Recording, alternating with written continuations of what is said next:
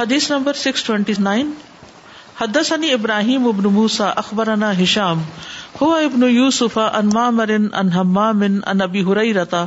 قال قال ابو القاسم صلی اللہ علیہ وسلم، والذی نفس محمد بیدہ لو تعلمون ما اعلم لبکیتم کثیرا ولضحکتم قلیلا. ابو حرارہ رضی اللہ عنہ نے بیان کیا کہ ابو القاسم صلی اللہ علیہ وسلم نے فرمایا ولدی نفس محمد ان بی ادی اس ذات کی قسم جس کے ہاتھ میں محمد کی جان ہے۔ لو تعلمون ما عالم اگر تم جانتے ہو جو میں جانتا ہوں۔ لبکئی تم کثیرن، تو تم زیادہ روتے۔ ولدحک تم قلیلن، اور کم ہنستے۔ یہاں پر ابو حرار رضی اللہ عنہ نبی صلی اللہ علیہ وسلم کی کنیت کا ذکر کرتے ہیں۔ اور وہ اکثر ہی کرتے ہوتے ہیں۔ یعنی یہ ان کا خاص انداز ہے حدیث نریٹ کرتے ہوئے۔ مثلاً ایک اور حدیث ہے۔ ابو شاہ کہتے ہیں کہ ہم مسجد میں ابو حرارا کے پاس بیٹھے ہوئے تھے رضی اللہ عنہ کہ مؤذن نے آزان کہی۔ مسجد میں بیٹھے ہوئے تھے آزان ہو گئی۔ ایک آدمی مسجد سے اٹھ کے چل پڑا۔ ابو حرارا رضی اللہ عنہ نے مسلسل اس پر نظر رکھی۔ حتیٰ کہ وہ مسجد سے نکل گیا۔ تو ابو حرارا رضی اللہ عنہ نے کہا، یہ شخص یقیناً اس نے ابو القاسم کی نافرمانی کی ہے، صلی اللہ علیہ وسلم۔ کیونکہ انسان کے لیے جائز نہیں کہ سوائے شدید مجبوری کے بغیر ازر کے مسجد سے نکل جائے، اذان سننے کے بعد۔ اللہ یہ کہ اس کا ارادہ کسی اور مسجد میں نماز پڑھنے کا ہو اور اس کو وہاں پہنچنا ضروری ہو۔ مثلاً آپ یہاں پر ہیں، آزان ہو گئی ہے، لیکن کسی اور مسجد میں لیٹ خطبہ ہے اور آپ کو گھر والوں کو بھی پک کر کے لے کے جانا ہے، تو آپ یہاں سے پھر نکل سکتے ہیں۔ اور اگر کوئی ایسی مجبوری نہیں، تو پھر آزان سننے کے بعد مسجد سے نہیں نکل سکتے۔ حدیث سکس تھرٹی، حدثنا عمر ابن حفص، حدثنا ابی، حدثنا الامش ان المعرور ان ابی ذر قال انتهيت اليه وهو في ظل الكعبه يقول هم الاخسرون ورب الكعبه هم الاخسرون ورب الكعبه ابو ذر رضی اللہ عنہ کہتے ہیں کہ میں آپ صلی اللہ علیہ وسلم تک پہنچا اور آپ کعبہ کے سائے میں بیٹھے ہوئے تھے وہ فی ظل الكعبه یقول آپ فرما رہے تھے، وہ سب سے زیادہ خسارے میں ہے، رب کعبہ کی قسم۔ وہ سب سے زیادہ خسارے میں ہے۔ کل تو ماشا انی ایورا ایورافی شعی ان ماشا انی فجلس تو الہی وہ یقول فمستا تو ان اسکتا وہ تغشانی ماشا اللہ۔ میں نے کہا کہ یا رسول اللہ، میری حالت کیسی ہے؟ کیا مجھ میں بھی کوئی ایسی بات نظر آتی ہے؟ میری حالت کیسی ہے؟ What do you see about me پھر میں نبی صلی اللہ علیہ وسلم کے پاس بیٹھ گیا اور آپ فرماتے جا رہے تھے، میں آپ کو خاموش نہیں کرا سکتا تھا اور اللہ کی مشیت کے مطابق مجھ پر عجیب بے قراری تاری ہو گئی۔ وہ تغشانی ماشا اللہ فکل تمن ہوں بھی ابھی انت و امی یا رسول اللہ کالا الکثرون اموالن اللہ من کالا ہا کدا وہا کدا وہا کدا پھر میں نے عرض کی میرے ماں باپ، آپ پر فدا ہوں۔ یا رسول اللہ، وہ کون لوگ ہیں جو سب سے زیادہ خسارے میں؟ اور آپ نے اتنی دفعہ ریپیٹ کی یہ بات، تو آپ نے فرمایا یہ وہ لوگ ہیں جن کے پاس مال زیادہ ہے۔ لیکن اس سے وہ مستثنا ہے جنہوں نے اس میں سے اس طرح یعنی دائیں، بائیں، آگے، پیچھے مستحقین پر اللہ کی راہ میں خرچ کیا ہوگا۔ یہاں امام بخاری حدیث اس لیے لے کر آئے ہیں کہ بتانا چاہتے ہیں کہ رب کعبہ کی قسم بھی کھائی جا سکتی ہے۔ وہ رب کعبہ۔ ایک ربوبیت ہے، عام ربوبیت جو سب کے لیے عام ہے۔ جیسے الحمد للہ رب العالمین، سارے جہانوں کا رب ہے وہ۔ ٹھیک ہے؟ اور ایک خاص ربوبیت ہوتی ہے۔ جیسے رب موسا و ہارون، یا رب بنا اور جادوگر جو تھے فرون کے، ان میں دونوں ربوبیتیں جمع ہو گئی تھی کالو آمنا برب العالمین، رب موسا و ہارون۔ اس حدیث سے یہ بات بھی پتہ چلتی ہے کہ جو بات اہم ہو، اس کو کئی بار ریپیٹ کیا جا سکتا ہے۔ اور جو بات جتنی اہم ہو، اس کو اتنی دفعہ زیادہ ریپیٹ کرنا چاہیے۔ حتیٰ کہ لوگ اس کو سمجھ جائیں۔ اتنی بار ریپیٹ کرنے کے باوجود امت سمجھی نہیں۔ اور آج بھی ہم سب سے زیادہ مال ہی کو پا کے خوش ہوتے ہیں، مال ہی کے پیچھے دوڑتے ہیں اور چھوٹی چھوٹی وجوہات کی بنا پر علم چھوڑ دیتے ہیں، اہم کام چھوڑ دیتے ہیں اور پھر صرف ضرورت تک ہی محدود نہیں رہتے، پھر اس کے بعد ہماری ڈیزائر ہماری وانٹس یعنی صرف نیڈز نہیں ہوتی، بلکہ زیادہ سے زیادہ بڑھانے کی فکر ہوتی ہے۔ تو اللہ کو متقاصر حتیٰ تم المقابر، کہ تمہیں کثرت سے حاصل کرنے کی خواہش نے غفلت میں ڈالے رکھا۔ یہاں تک کہ تم نے قبروں کو جا وزٹ کیا یعنی فوت ہو گئے، قبر میں پہنچ گئے۔ تو آپ دیکھیے کہ سورت تقاصر کے بعد کون سی سورت ہے؟ الاسر ولاسر ان الانسان لفی خسر۔ تو تقاصر کا نتیجہ بھی خسر ہے۔ الخسرون الخسرون ہوم الخسرون اور الاسر کے بعد جو اگلی صورت ہے، اس میں بھی ویل ہے۔ ویل الکل ہومزا تلو مزا اللہ جمع مالوں عددا آپ صورتوں کا سیکوینس دیکھیں۔ کرنے کا کام کیا ہے؟ الدین امن و عامل الصالحات و تواسو بالحق و تواسو بالصبر۔ ہم ان کاموں کو چھوڑ کر اس چیز کے پیچھے لگ گئے ہیں جو خسارے میں ڈالنے والی۔ حتیٰ ضر تم المقابر. کل سعف تعلمون. تم کل سعف تعلمون. کل لو تعلمون علم الیقین لترون الجحیم ثم لترونها عین الیقین ثم لتسألن یومئذ عن النعیم تو نعمتوں کی بات. جتنی نعمتیں زیادہ، اتنا حساب زیادہ. جتنا معلوم متا زیادہ، اتنا حساب زیادہ. اور جتنی نیکیاں زیادہ، اتنا آخرت کی نعمتیں زیادہ۔ اب آپ دیکھیں، دنیا کی زندگی کو کس چیز سے مثال دی گئی ہے؟ قرآن میں، بارش سے۔ جیسے آسمان سے بارش برستی۔ جب بارش برستی ہے تو چاروں طرف کیا ہوتا ہے؟ پانی پانی پانی پانی پانی۔ اب اگر کوئی شخص صرف اس دن کو ہی سب کچھ سمجھے اور باقی دنوں کو بھول جائے کہ اس بارش کے بعد آگے خزاں بھی ہے اور پھر سب کچھ سوکھ جائے گا اور ختم ہو جائے گا، ان سب چیزوں کو چھوڑ کر صرف اس ایک دن پر ہی کنات کر لے کہ میرے لیے یہی کافی ہے۔ تو آپ دیکھیے، آخرت کے مقابلے میں ہم اس دنیا کے ایک دن پر کنات کیے ہوئے ہیں کہ جو نعمت یہاں ملے، بس انہیں کو سمیٹنے اور انہیں پہ خوش ہونے اور انہیں کو حاصل کرنے کے چکر میں رہتے ہیں۔ ہم سب کو بھی اپنی پرائرٹیز دیکھنی چاہیے۔ ہاں مال زیادہ ہو جائے، اللہ کا فضل ہے دے وہ خیر ہے، تو پھر اس کے بعد ذمہ داری بھی بڑی ہو جاتی ہے۔ اور اس خسارے سے صرف وہ لوگ بچتے ہیں جو دائیں بائیں آگے پیچھے خرچ کرتے رہے، دیتے رہے دیتے رہے دیتے رہے۔ فما من آتا و تقا و صدق بل حسنا فسن یسر لسرا و اما مم بخلا وسطنا و کدب بل حسنا اتنی واضح تعلیمات ہے ہمارے دین کی کہ کوئی شک ہی نہیں ہے اس میں۔ کوئی شک ہی نہیں ہے۔ لیکن ہم توجہ نہیں کرتے۔ تو نبی صلی اللہ علیہ وسلم بیٹھے کہاں تھے؟ کہاں بیٹھے ہوئے تھے؟ کعبہ کے سائے میں۔ اور جو بات فرما رہے ہیں وہ قسم کھا کے فرما رہے ہیں۔ رب الکعبہ کی قسم کھا کے یہ بات ہے یعنی سچی بات ہے۔ آپ کا تو قسم کے بغیر بھی کچھ کہہ دینا بہت سچ ہے۔ تو قسم کھا کے ایک بات کہہ رہے ہیں۔ اور ہمیں سمجھ نہیں آ رہی۔ آج مقابلہ کس چیز کا ہے؟ اسی تقاصر کا ہی ہے نا۔ کہ فلاں نے فلاں جگہ گھر لے لیا تو جب تک میں بھی وہاں تک نہ پہنچوں تو میری زندگی نہیں گزرے گی۔ اور فلاں کے پاس ایسی گاڑی ہے تو میں اس سے بہتر لے کے دکھاؤں۔ اور پھر دن رات اس کی نظر میں کر دیتے ہیں، نمازیں جا رہی ہیں، فرائض جا رہے ہیں، بوڑھے والدین رو رہے ہیں۔ کسی کی پرواہ نہیں۔ مال کی محبت بس۔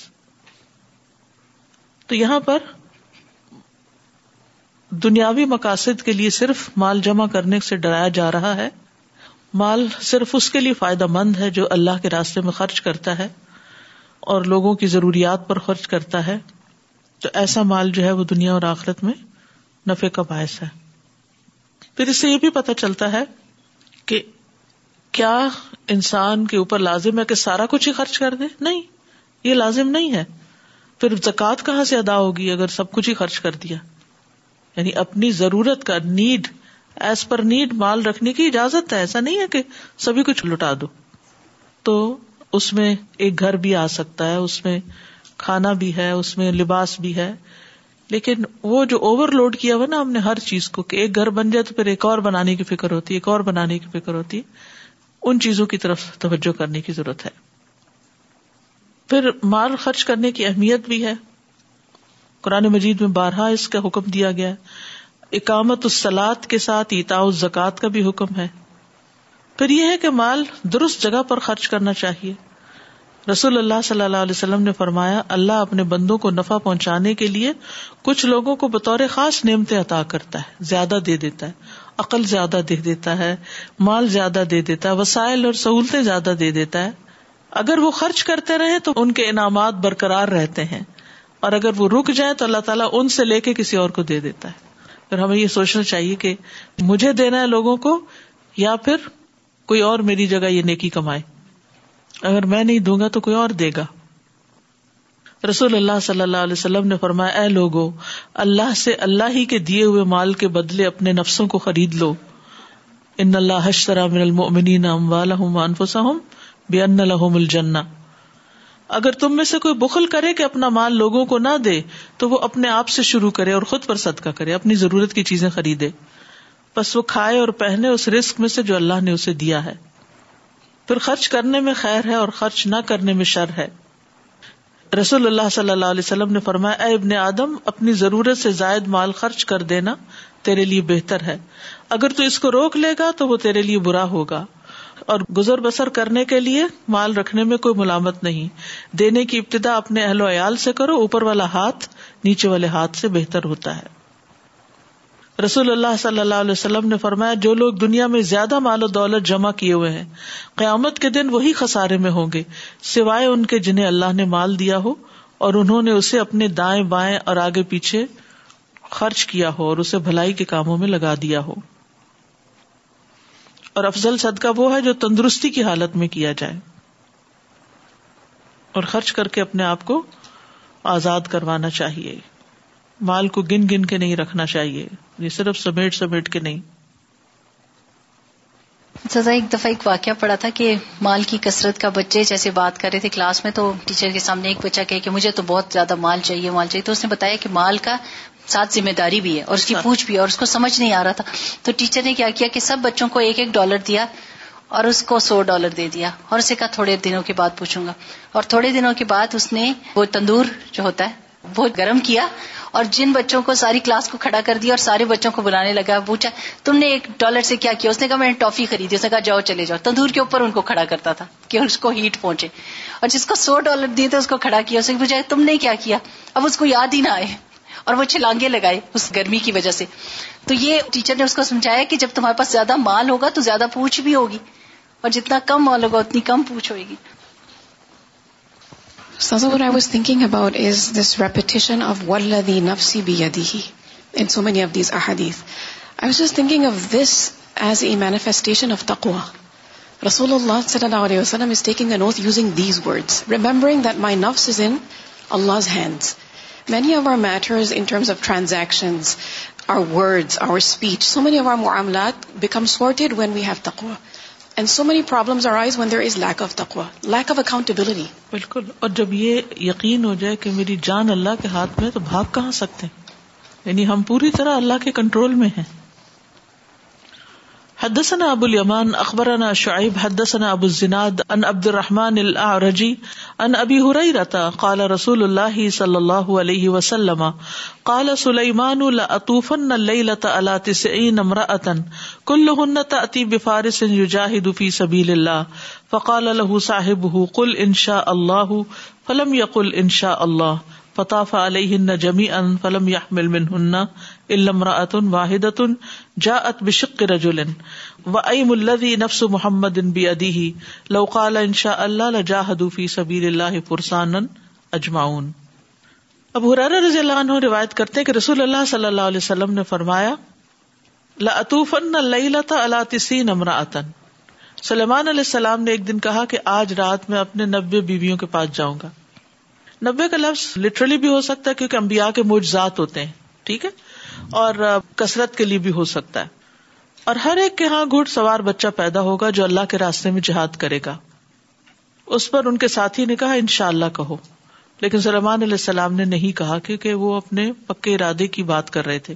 چنانچہ وہ اپنی بیویوں کے پاس گئے، لیکن ایک عورت کے سوا کسی کو حمل نہیں ہوا اور اس سے بھی ناقص بچہ پیدا ہوا۔ اور اس ذات کی قسم جس کے ہاتھ میں محمد کی جان ہے، اگر انہوں نے ان شاء اللہ کہہ دیا ہوتا تو سب کے بچے پیدا ہوتے اور سب گھوڑوں پر سوار ہو کر اللہ کے راستے میں جہاد کرنے والے ہوتے۔ تو سلمان علیہ السلام کے واقع میں اللہ کی نشانی ہے۔ ٹھیک ہے؟ اور اس سے یہ بھی پتا چلتا ہے کہ اللہ جو چاہے کرتا ہے۔ اللہ کسی نبی کو جو چاہے طاقت دے سکتا ہے۔ اللہ کسی نبی کو جو چاہے اجازت دے سکتا ہے کہ وہ کتنی بیویاں رکھے اور پھر یہ کہ انسان کا جو ارادہ ہے وہ اللہ کی مشیت کے ساتھ ہی تکمیل تک پہنچتا ہے۔ جب تک اللہ نہ چاہے نہیں ہو سکتا۔ ان شاء اللہ کہنے کے دو فائدے ہوتے ہیں۔ یعنی مستقبل میں جب آپ کوئی کام کرتے ہیں یا کرنے کا ارادہ کرتے ہیں، تو ان شاء اللہ کہہ دیں تو کام آسان ہو جاتا ہے۔ ضروری نہیں ہوتا کہ اونچی آواز میں بول کر ہی کہیں، دل میں ہی کہتے رہیں۔ یعنی کوئی بھی کرنے کا ارادہ ہو، کام، تو ان شاء اللہ کہتے ان شاء اللہ اللہ نے چاہا تو۔ اردو میں بھی کہہ سکتے ہیں، اللہ نے چاہا۔ انگریزی میں کہہ لیں عربی میں کہہ لیں۔ لیکن اللہ کی مشیت کو پیچھے تقدیر کے باب میں ہم تفصیل سے مشیت کے بارے میں پڑھ چکے ہیں۔ تو اللہ کی مشیت جب تک نہ ہو، اللہ کی مشیت ہو تو نقصان دہ چیز بھی ہو جاتی ہے۔ اللہ کی مشیت نہ ہو تو فائدہ مند چیز بھی نہیں ہوتی۔ تو بہرحال ان شاء اللہ سے کام آسان ہوتے ہیں۔ نمبر دو یہ ہے کہ کام نہ ہونے پہ کفارا ادا نہیں کرنا ہوتا۔ ٹھیک ہے؟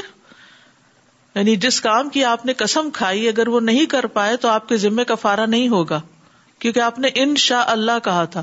اگر اللہ نے چاہا تو میں ضرور کروں گا یہ۔ اور اللہ نے نہیں چاہا، کوشش کی لیکن نہیں ہوا۔ مثلا اگر کوئی کہنے والا کہ اللہ کی قسم ان شاء اللہ میں کل فلاں آدمی سے ضرور ملاقات کروں گا، لیکن پھر وہ ملاقات نہ کر سکے تو قسم نہیں ٹوٹے گی۔ ٹھیک ہے؟ کہ ملاقات نہیں کر سکا۔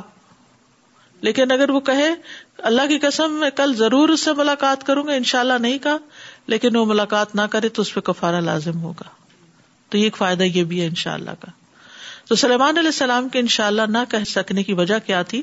ان کا تجربہ تھا کہ پہلے اس سے انہوں نے جب کسی عورت سے تعلق قائم کیا تو اس کا بچہ ضرور پیدا ہوا۔ لیکن چاہے ہمارا کسی چیز میں تجربہ ہو، لیکن پھر بھی ان شاء اللہ کہنا سیف سائڈ ہے۔ بہت سے لوگوں کو اس حدیث پہ بڑا اعتراض ہوتا ہے، ان کی نوے بیویاں کیوں تھیں، اور پھر یہ کیسے ممکن ہے، اور وہ کیلکولیشن شروع کر دیتے ہیں ٹائم کی، اور آل دیٹ لیکن بات یہ ہے کہ جو معجزات ہوتے ہیں، وہ ٹائم سے بیونڈ ہوتے ہیں۔ یہ بھی یاد رکھیے، ٹھیک ہے؟ جو معجزات ہوتے ہیں، جیسے نبی صلی اللہ علیہ وسلم معراج پر گئے تھے، ایک رات میں آسمانوں سے ہو کر آ گئے تھے۔ تب اگر کوئی ٹائم کیلکولیٹ کرنے لگے کہ اتنی دیر میں تو یہاں تک پہنچتے ہیں، اور اتنی دیر میں واپس آتے ہیں تو یہ تو پاسبل ہی نہیں کہ ایک رات میں کوئی آسمان پہ جائے، اسی لیے بہت سے لوگ شک پہ پڑ گئے تھے۔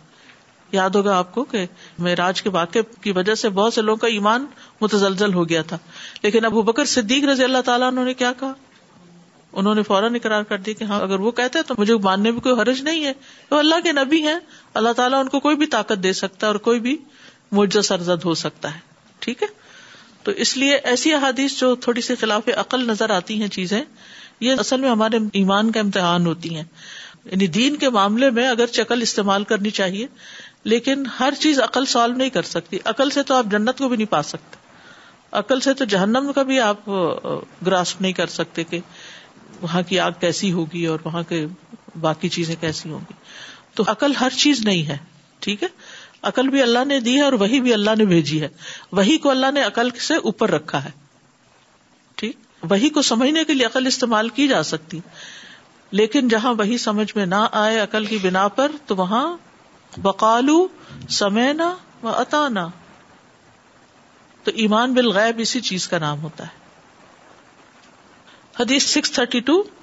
حدثنا محمد، حدثنا ابو الاحوص نبی اسحاق ان البراء ابن عازب قال اهدي الى النبي صلى الله عليه وسلم سرقه من حديد فجعل الناس يتداولونها بينهم ويعجبون من حسنها ولينها برائے ابن عازب رضی اللہ عنہ نے بیان کیا کہ نبی صلی اللہ علیہ وسلم کی خدمت میں ریشم کا ایک ٹکڑا ہدیے کے طور پر آیا۔ تو لوگ اسے اپنے ہاتھوں میں لینے لگے اور اس کی خوبصورتی اور نرمی پہ حیرت کرنے لگے۔ تو بہت اچمبے کی بات تھی کہ شاید ان کے علاقے میں ایسی چیز نہیں تھی۔ فقال رسول اللہ صلی اللہ علیہ وسلم اتا جمون امین آپ نے صحابہ سے پوچھا کہ تمہیں اس پہ تعجب ہو رہا ہے؟ کالو نام یا رسول اللہ کہنے لگے، بالکل اللہ کے رسول صلی اللہ علیہ وسلم۔ کالا ولزی نفسی بیدی لمنا دل اساد فل جنتی خیر منہا سعد بن معاذ کے جو رومال جنت میں ہے وہ اس سے بھی بہتر ہے لم یقل شعبت و اسرائیل نبی اساق ولزی بن نفسی بیدی، دوسری روایت میں ولزی نفسی بیدی نہیں کہا گیا۔ بہر الحدیث تو اسی بنا پہ امام بخاری لائے ہیں کہ اس روایت میں ولزی نفسی بیدی کے الفاظ ہیں۔ دوسرے حدیث سے سعد بن معاذ کی فضیلت کا پتہ چلتا ہے۔ لمنا دل سعد فل جنت خیر منہا۔ پھر یہ کہ ان کے جنتی ہونے کی دلیل ہے یہ حدیث۔ اور کسی بھی آدمی کے جنتی ہونے کی گواہی صرف اللہ کے رسول دے سکتے ہیں اگر ان کو وہی سے پتا چلتا ہے۔ عام لوگ کسی کی گواہی نہیں دے سکتے۔ کیونکہ ہمارے پاس کوئی غائب کا علم نہیں۔ کسی کے بارے میں چاہے کوئی کتنا ہی نیک ہو، ہم یہ نہیں کہہ سکتے کہ یہ تو ضرور جنت میں جائے گا۔ یا بعض اوقات لوگ کہتے رہتے ہیں، ہم جب جنت میں جائیں گے یا تو ان شاء اللہ کا ہے یا اللہ کے فضل سے اللہ ہم کو جنت میں لے جائے دعائیا انداز میں کہیں۔ لیکن یہ اس طرح کی باتیں کرنا کسی کو بھی غیب کا علم نہیں کہ کون جائے گا، کون نہیں۔ ابھی تقدیر کے باب میں آپ نے حادیث پڑھی تھی کہ ایک شخص فی ما یبد الناس جو لوگوں کو نظر آتا ہے، ساری زندگی نیک عمل کرتا ہے، لیکن آخر میں جہنم میں جاتا ہے۔ اس کی نیت کی خرابی ہو سکتی ہے، اس کا کوئی خاتمے کا عمل برا ہو سکتا ہے۔ بازو کا زبان سے نکلی ہوئی کوئی بات ایسی ہو سکتی ہے، کچھ بھی ہو سکتا ہے۔ تو اصل آخری الٹیمیٹ فیصلہ اللہ سبحان تعالیٰ کے ہاتھ میں ہے۔ پھر اسی طرح یہ جو باتیں آتی ہیں نا، شہید جنت میں ہوتا ہے یا باقی کئی لوگوں کے اوپر یعنی ایمان میں جو لا الہ الا اللہ کہے، وہ جنت میں جائے گا، تو یہ باتیں اپنی جگہ درست ہیں۔ لیکن یہ عمومی حکم ہے۔ اس میں کسی ایک شخص کو اسپیسیفائی نہیں کیا جا سکتا۔ کہ چونکہ یہ لا الہ الا اللہ پڑھتا ہے، اس لیے یہ ضرور جنت میں جائے گا۔ یہ فلاں شخص جو ہے اللہ کے راستے میں مارا گیا، یہ ضرور شہید ہے۔ کیونکہ نبی صلی اللہ علیہ وسلم کے زمانے میں کیا ہوا تھا؟ ایک شخص جو شہید بھی ہوا تھا تو آپ نے فرمایا اس پہ آگ کی چادر چھا رہی ہے۔ کیوں؟ کیونکہ اس نے غنیمت کے مال میں سے ایک چادر چرا لی تھی۔ ٹھیک ہے؟ جہاں تک اشرف مبشرہ کا تعلق ہے، تو وہ دس لوگ جو ہیں، ان کے بارے میں نبی صلی اللہ علیہ وسلم نے گواہی دی اور آپ کی گواہی سچی گواہی ہے۔ اور اشرف مبشرہ کے علاوہ آپ نے ایک دفعہ کاشا بن محسن کو اور سعد بن معاذ اور بھی کچھ لوگ ہیں جن کو خاص طور پر جنت کی بشارت دی تھی۔ حدثنا محمد، حدثنا ابو الاحوصی عن ابی اسحاق، عن البراء ابن عازب، قال اهدي الى النبي صلى الله عليه وسلم سرقت من حریر فجعل الناس يتداولونها بينهم یتداولون پتہ کیسے ہوتا ہے؟ جیسے ایک نے دیکھا، یہ رومال ہے تو ایک نے دیکھا، پھر اس کو دیا، اس نے دیکھا، پھر اگلے کو دیا، پھر اگلے کو دیا، تو سارے اس طرح دیکھ رہے تھے، پاس آن کر رہے تھے۔ ویا جبون من حسنها ولینها فقال رسول اللہ صلی اللہ علیہ وسلم اتا جبون منہا قالوا نعم، یا رسول اللہ۔ قال والذی نفسی بیدہ، لمنادیل سعد فی الجنت خیر منها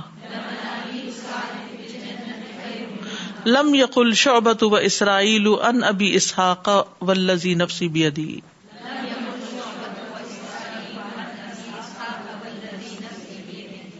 اوکے۔ سبحان کا اللہ و بحمد کا اشد اللہ اللہ اللہ انت استخر کا و اطوب السلام علیکم و رحمۃ اللہ وبرکاتہ۔ بسم اللہ الرحمن الرحیم والعصر إن الإنسان لفی خسر إلا الذين آمنوا وعملوا الصالحات وتواصوا بالحق وتواصوا بالصبر. اللهم صل على محمد وعلى آل كما صليت على إبراهيم وعلى آل إبراهيم إنك حميد مجيد اللهم بارك على محمد